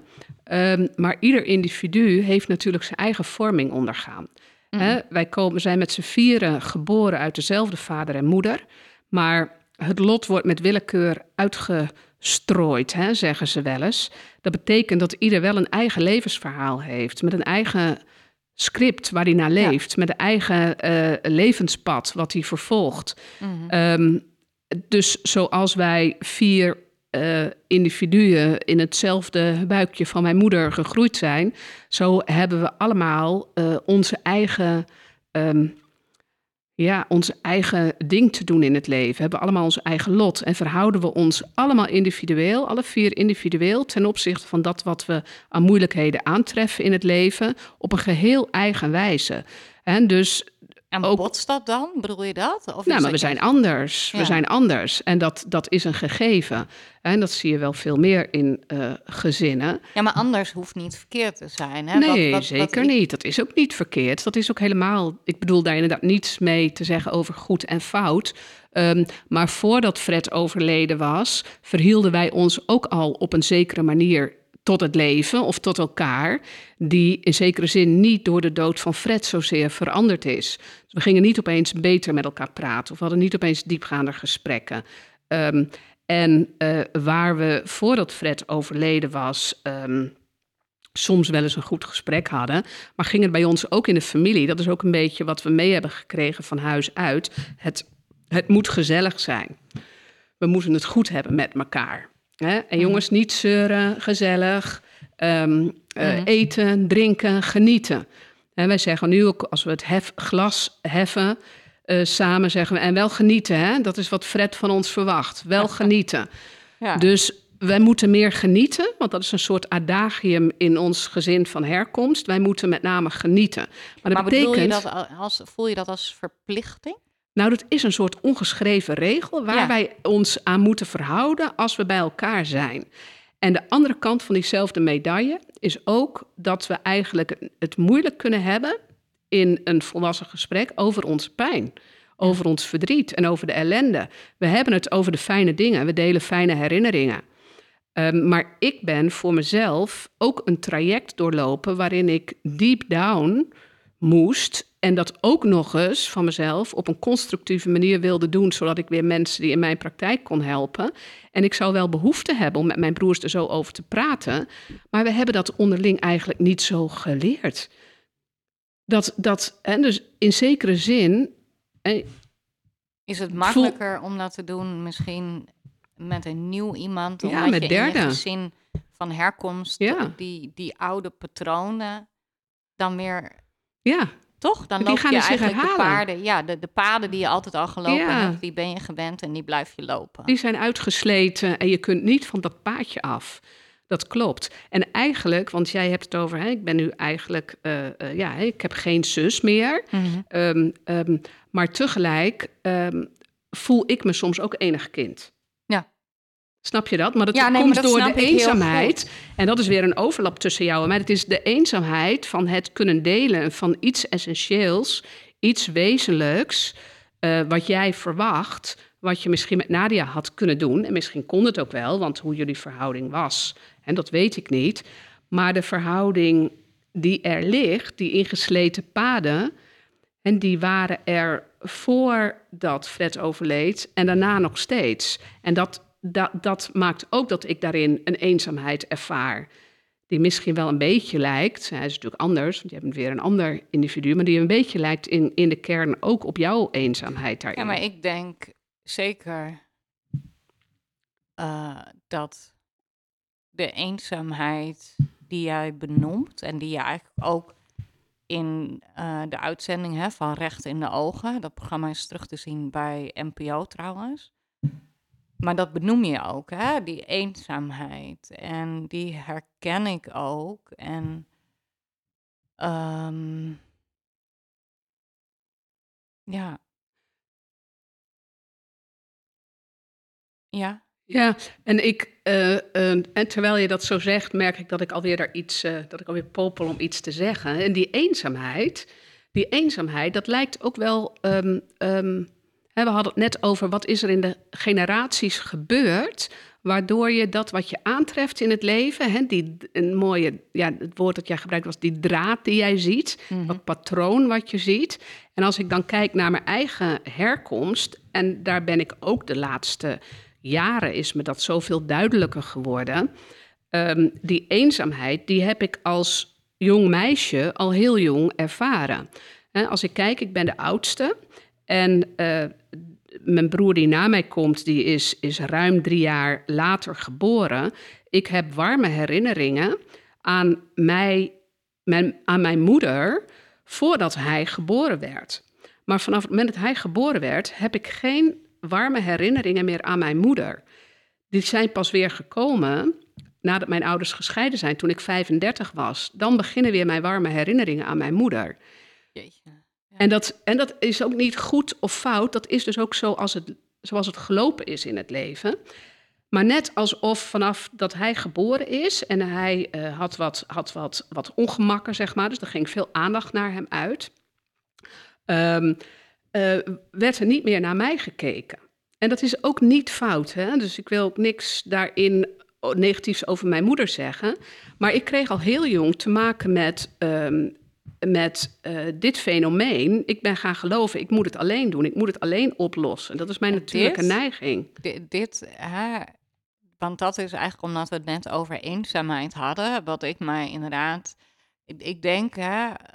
Um, als je de documentaire bekijkt, de mensen die hem gezien hebben, hè, dan bedoel ik de nabestaanden na moord, maar trouwens ook mensen niet specifiek na moord, maar wat herkennen mensen in de documentaire? Dan noemen ze allemaal die eenzaamheid. Dat ze dat herkennen. En ik ga jou straks mijn gedichtenbundel geven. Omdat, Leuk. Hè, omdat dat is waar mijn gedichten over gaan, die eenzaamheid. Maar ik ben het met je eens, als ik kijk over de eenzaamheid die ik gevoeld heb, het me niet begrepen voelen in het verdriet en het gemis van mijn zus, dat dat gevoel van eenzaamheid, dat komt niet alleen bij mij vandaan. Dat is ook een gevoel wat ik onbewust ben gaan dragen of mee ben gaan dragen, omdat mijn vader die voelde zich ook eenzaam. Hè? Hij was enig kind. Eigenlijk heb jij, ben jij nu ook enig kind. Ja. Dus daarin draag je dus ook zijn lot nu. Ja. En hoe de geschiedenis zich herhaalt en hoe het lot zich verplaatst van generatie op generatie. En hoe trauma dat doet. Eigenlijk ben jij nu ook enig kind, lieve, lieve Lucinda. Ja. ja, maar dat, zo voel ik dat ook. Hè? En dat is ook het verdriet. Uh, dat ik nu enig kind ben en daarin op het moment dat er problemen zijn met mijn moeder, haar gezondheid, dat het dus bij mij komt te liggen. En hè, als je het hebt over eenzaamheid, is dat een gevoel wat mijn moeder ook heel erg altijd al bij zich heeft gedragen. Die had het ook al jong, nog ja. voor ze dat jouw vader leerde kennen, nog voordat ze jou kreeg. En eenzaamheid is typisch zo'n zo'n zo'n zo'n ja, zo'n last, zo'n zwaarte, zo'n thematiek die van generatie op generatie uh, gaat. En ik denk, dat, dat klopt natuurlijk volkomen. En moord is zo heftig dat dat natuurlijk de eenzaamheid als het ware uitvergroot. Het is net, en dat is ook een systemische manier van kijken, mm. dat door dat wat er gebeurt, hè, zoals mm. moord, dat er iets is gebeurd geweest in het geschiedenisboek wat aan het licht wil komen. Ja. Wat zichtbaar wil worden. Mm nou ja, en ik denk dat dat is wat wij doen. Door ja. Erover te vertellen. Want het verdrietige is dat mijn vader heel weinig heeft gepraat over wat het overlijden van zijn moeder gedaan heeft in zijn leven. Ja. Nou, en met familieopstellingen kun je dus informatie die, hè, zoals Bessel van der Kolk zegt, hè, dat in het lijf zitten nog de gevolgen van trauma's. Ja. Dus in het lijf, in cellen, ligt opgeslagen wat er in, familie, in de familiegeschiedenis gebeurd is. En met familieopstellingen bijvoorbeeld, of met, met rouwoefeningen, uh, kun je bepaalde informatie uit die cellen ophalen, kun je herinneringen ophalen en kun je een innerlijk beeld wat iemand heeft over de eigen geschiedenisboek, kun je, kun je ophalen. Ik heb trouwens wel, uh, ik weet niet eens of dat nu, misschien is dat nog maar anderhalf jaar geleden, heb ik een familieopstelling gedaan. Dus, oh, dat zal dan twee jaar geleden zijn. Maar de, ik heb toen een familieopstelling gedaan waar Pascal ook onderdeel van was. Ah, heb ik ook gedaan met George daarin. Ja. Ja, heb jij dat ook gedaan? Ja, nou, het, het, ging, nou ja, het ging natuurlijk eigenlijk helemaal niet om Pascal. Hè. Ik wilde natuurlijk een opstelling voor de, over mijn vader, over mijn moeder, over Nadia. Maar goed, als je Nadia noemt, dan hoort Pascal daar natuurlijk bij. Hè? Dus Klopt, dat is heel de dader wordt onderdeel van het familiesysteem. Ja, en, en uh, Pascal die was daarbij. En wat ik daar eigenlijk, het enige wat ik me ervan kan herinneren, is dat hij niets, niets kon zeggen. Hè? Dus ik had niks te verwachten van hem. En dat is ook wel, eh, hè, nou ja, waarom het achteraf logisch is dat mijn verzoek hè, om met hem in gesprek te gaan, dat dat tot niets heeft geleid. Want stel dat hij wel had ingestemd en ik had, net als wij nu tegenover elkaar zitten, hè, tegenover hem gezeten, dan, kijk, wij, ik heb met jou een gesprek. Hè, en toen we elkaar aan de telefoon spraken, zei je, volgens mij kunnen wij de hele dag praten. Ja. Maar weet je, met hem, ieder gesprek dat slaat eigenlijk binnen 10 minuten dood. En als je nou eens voorstelt hè, dat dat niet praten van Pascal, dat dat een oplossing is voor een intergenerationeel trauma of een intergenerationeel eh, probleem in zijn geschiedenisboek. Waarvoor zou het dan een oplossing kunnen zijn? Ja, dat, ja, dat, dan heb je het natuurlijk over zwijgen. Wanneer moet je zwijgen? Ja, dan denk ik alleen maar, hè, wat is er gebeurd in de Tweede Ja. Wereldoorlog wat niet benoemd mocht worden. Bijvoorbeeld. Maar het kan natuurlijk veel verder teruggaan. Ja. Maar weet je, dat, daarvoor weet ik natuurlijk te weinig van hem. Ja, en tegelijk, hè, ik moet ook opeens denken wat je net zei over je vader. Mijn vader heeft nooit gepraat over. Nou, hij heeft, nou ja, hij, En nu tref je Pascal die ook niet praat over of niet praat met. Weet je dat niet mijn praten? vader die niet sprak, m- moet ik eigenlijk bekennen. Mijn oma die sprak niet. Nee. Dat is het. Mijn vader wist heel weinig van het leven van zijn moeder. En hij wist dus tot hij, dat hij 15, 16 was ook niet wie zijn vader was. Nee. En dat niet weten en niet praten. Of niet Ook- mogen weten. hè? Of niet Dat- mogen weten. Ja, en daardoor dus niet Ja. weten. Ja, En dat, dat is echt een draad. Ja. En die zo in het grotere verhaal naar voren komt. Ook als je het hebt over eh, wat je weer aantreft in het leven. In, in wat je verwacht of hoopt of wenst of nodig hebt. Ja. Of nodig denkt te hebben van Pascal. Ja. En dus er zitten zo wat draden die misschien voor een deel afgehecht, maar voor een deel ook nog niet afgehecht zijn. nee. Maar ik heb nog even. Je hebt nog even, ja, ik gun je een lang en vrij leven. Ja, een onbezorgd leven. Ja, en, en, en het, als ik kijk hoe, hoe ben ik bezig gegaan met dat loslaten en met die processen, dan heeft natuurlijk rouwoefeningen, en dat is niet alleen praten, maar ook ondergaan, naar de pijn toe gaan. En systemisch kijken en systemisch ontdekken naar mijn eigen geschiedenisboek mij heel erg geholpen in dit Ja. proces. Nou ja, ik, ik heb altijd het idee dat ik al heel veel heb aangekeken. Maar goed, eh, Je lichaam geeft zelf wel aan of je aan hebt gekeken ja. wat er nog aangekeken moet worden. Nou ja, en dat, eh, precies, hè. Dus er is, eh, er is nog werk aan de winkel voor mij. Ja, en dat blijft voor mij ook hoor. Af en toe komt er weer een stuk boven dat ik denk, verdorie joh.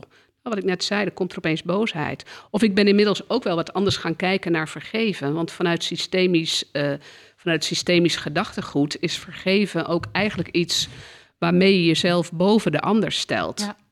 En dat kan ik me nu heel goed voorstellen. Maar ik heb van huis ook wel meegekregen dat je moet vergeven. Dus misschien ben ik ook wel loyaal geweest aan mijn herkomst, omdat ik, waardoor ik vond, ik moet vergeven. En dan is het een beetje een ego-kwestie weer wat ik ben gaan doen. En heb ik mezelf boven eh, George gesteld. En het is niet voor niks, besef ik ook later, van dat hij er heel veel moeite mee heeft. En misschien is het ook wel, en ik denk dat dat zo is, dat het te groot is. Ik ben daar misschien wel te ver in gegaan. Mhm. Stel je voor iemand begint met hardlopen. En die pakt eh, zijn hardloopschoenen en die eh, heeft een intervaltraining gezocht. En die zegt, eh, ik ga vandaag hardlopen. En die doet een intervaltraining van 20 minuten en die komt trots en tevreden thuis. En partner of, of een vriend of vriendin die zegt... joh, ik dacht dat jij de marathon van New York zou willen lopen over drie maanden. Dat lijkt me nou echt wat voor jou. Dat moet je doen. En die ander wilde gewoon heel prettig gaan trainen... omdat hij graag eh, eh, eh, nou ja, vijf kilometer wil kunnen hardlopen. En dan kan de moedje in de schoenen zakken. En zo is het ook hoe ik een beetje ben gaan kijken naar vergeven. Laat je doel niet zijn nee, vergeven. Nee, maar dat, de- precies, hè. Dus heel mooi dat je dit zegt. Want het programma Recht in de Ogen was natuurlijk een drieluik. En wat ik heel jammer vond, is dat ik vond dat het thema vergeven te zeer op de voorgrond werd gezet. Ja, nou dat vind ik ook mooi dat jij dat zegt en dat we hier nu samen over kunnen praten. Want ik denk dat vergeven ook niet het doel moet zijn. Dat het echt in onze cultuur zit, hè, die Joodse, die Joodse eh, eh, wortels die wij hebben, hè, die, die bijbelse waarheden, die helemaal niet, niet zo, zo nou ja, wij, te zijn. Nederland is natuurlijk van origine een christelijk land. En dat, uh, hè, wij zijn allebei christelijk opgevoed. Ik denk dat jij... Van jou wist ik het nog niet. Nee, nou ja, de, wij zijn Nederlands hervormd opgevoed, Nadia en ik. Uh, maar mijn ouders gingen niet actief naar de kerk. Maar zowel Nadia als mijn vader zijn hè, vanuit de kerk uh, begraven. En dat voelde ook natuurlijk. Maar waar ik heel veel moeite mee had met dat uh, tv-programma, is dat ik, ik was er boos om. Ja. Omdat ik mij aangesproken voelde over het feit, uh, de plicht om te vergeven. Ja. En dat vond ik heel moeilijk. Dat ik dacht van, weet je, moord is al zo moeilijk om mee te maken. Moet ik me dan nu ook nog schuldig voelen dat ik hem niet vergeven heb? Ja, flikker ja. een hand op. Sorry dat ik het zeg. Ja, nee, hartstikke mooi dat je het zegt. En ik weet niet of je er wat aan hebt, maar um, bij deze ontsla ik je uit de plicht om te vergeven. Want laat dat niet een doel zijn. Dat is wel zo'n bijbelse uh, uh, ja, waarheid. Ik heb soms ook mensen die hier komen die willen leren om te vergeven. En inmiddels ben ik ook gaan inzien, mm. dat is net zoiets als terwijl je gewoon voor je lol wilt uh, gaan hardlopen, ja. dat een ander van jou eist dat jij de marathon van New York moet lopen over drie maanden of een half jaar. Maar dat is precies wat je zegt, hè? Wat heb jij nodig? Ik heb niet het gevoel dat ik het nodig heb om Pascal te vergeven, waar we het net over hadden, hè? Het loskomen van hem, dat is waar ik aan wil werken. Want daar heb ik zelf iets aan. Maar ik heb het exact. niet nodig om hem te vergeven. Maar dat middel, vergeet dat middel. Ja. Vergeet dat middel. Daar zit een, een diepe uh, uh, Hebreeuwse overtuiging onder. Of in ieder geval de Griekse uitleg van de Hebreeuwse grondtekst. Mhm. Waar ik inmiddels mijn, um, mijn vraagtekens bij zet of die helpend is en of die wel zo bedoeld is. Ik ben ook zelf een boek aan het schrijven over met psychologische en systemische ogen kijken naar Bijbelteksten. En um, ik heb bepaalde dingen helemaal omgegooid in mijn manier van denken. En daar schrijf ik ook over in mijn boek. Ik hoop nog heel veel jaren daaraan te mogen werken. Voordat dat kleine boekje op de markt komt. Want ik vind het heel leuk om er zo mee bezig te zijn. Maar ik denk dat daar waar psychologie en theologie samenkomt. En dat een van de dingen is die we moeten ontzenuwen of die we ja, ik noem het ook wel christelijk omdenken. En waar we eens anders naar mogen kijken, dat zijn dit soort uh, uh, grootheden, die we misschien veel beter voor ons kunnen laten werken als we daar, uh, als we daar wat milder, wat genadevoller ja, nou ja, mee dat. Dat is een heel mooi woord, want wat ik heel lastig vond, is dat het voor mij hè, want dat drieluik is in juni uitgezonden geweest. In die tijd waren er ook veel radio-interviews. Niet alleen met jou, maar ook met andere deelnemers aan het programma. En in al die interviews leek het, maar goed, misschien sloeg ik daarop aan, hè, omdat ik er dus jeuk van kreeg. Maar in ja. al die interviews voelde het voor mij heel erg uh, alsof de slachtoffers, vaak ook nabestaanden, bejubeld werden over het feit dat zij hadden vergeven. En weet je wel hoe knap dat is? En ik Weet je, dat voelde voor mij heel erg alsof dus de nabestaanden die dat niet hadden gedaan, niet konden, maar vaak ook totaal die behoefte niet hadden. Nee. Dat die als het ware een soort veroordeling kregen. Terwijl je, laten we eerlijk zijn, als je moord meemaakt, dat is al een kruis op zich. Hè, ja, om dat te dragen. is zeker. Dat is heel heftig. Dus elk trauma. Ja. Elk trauma is een kruis hè, wat je hebt waar je, wat je kunt gaan dragen, maar wat je op een gegeven moment ook hebt te leren loslaten, zodat je weer voluit in het leven kunt staan. En dat proces, dat is het proces hè, wat jij voor jezelf hebt te gaan. Hè, zodat jij nog heel veel mensen als, als revalidatiearts kunt begeleiden. En dat is ook het proces wat ik zelf heb te gaan, waarbij vergeven wel eens iets kan zijn waar, waarbij je jezelf boven de ander zet. Ja. Misschien helpt jou dat om er zo naar te kijken. Zeker, ja. ja. Ik uh, denk uh, dat dit een heel mooi moment is om af te sluiten. Ik vond het heel fijn om je te spreken, om je te leren kennen. Heel wederzijds. Ja, dus heel Dus nu met de spanning. Ja, nou de spanning die is een stuk minder hoor. Dat, ja. ja. Nee, ik, ehm, ja, ik denk dat we een heel bijzonder gesprek hebben gehad. Ik geef zo meteen mijn gedichtenbundel en ik kan alvast verklappen dat in de komende afleveringen ik in gesprek zal gaan met slachtofferadvocaat Arlette Schijns. Dus Elian, VVD-Kamerlid en op latere termijn ook nog met Laurens de Kok. Interessant, ik ga zeker alles beluisteren. Hartstikke leuk, dankjewel. Graag gedaan en jij ook bedankt hè, dat ik mocht en kon zo. Ja, Dankjewel voor het luisteren. Als je je abonneert op deze podcast, krijg je automatisch een melding wanneer er een nieuwe aflevering verschijnt. Door een review achter te laten, help je mij en andere nabestaanden om de problemen waar wij tegenaan lopen meer bekendheid te geven. Fijn als je dat wilt doen. Wist je dat er ook een documentaire is verschenen over de gevolgen van de moord op mijn zus Nadia van der Ven? Overleven is te zien op YouTube. Ook kun je mij huren als gastspreker voor lezingen en ik ben columnschrijfster. Meer hierover kun je vinden op mijn website www.lucindavandeven. Tot de volgende keer.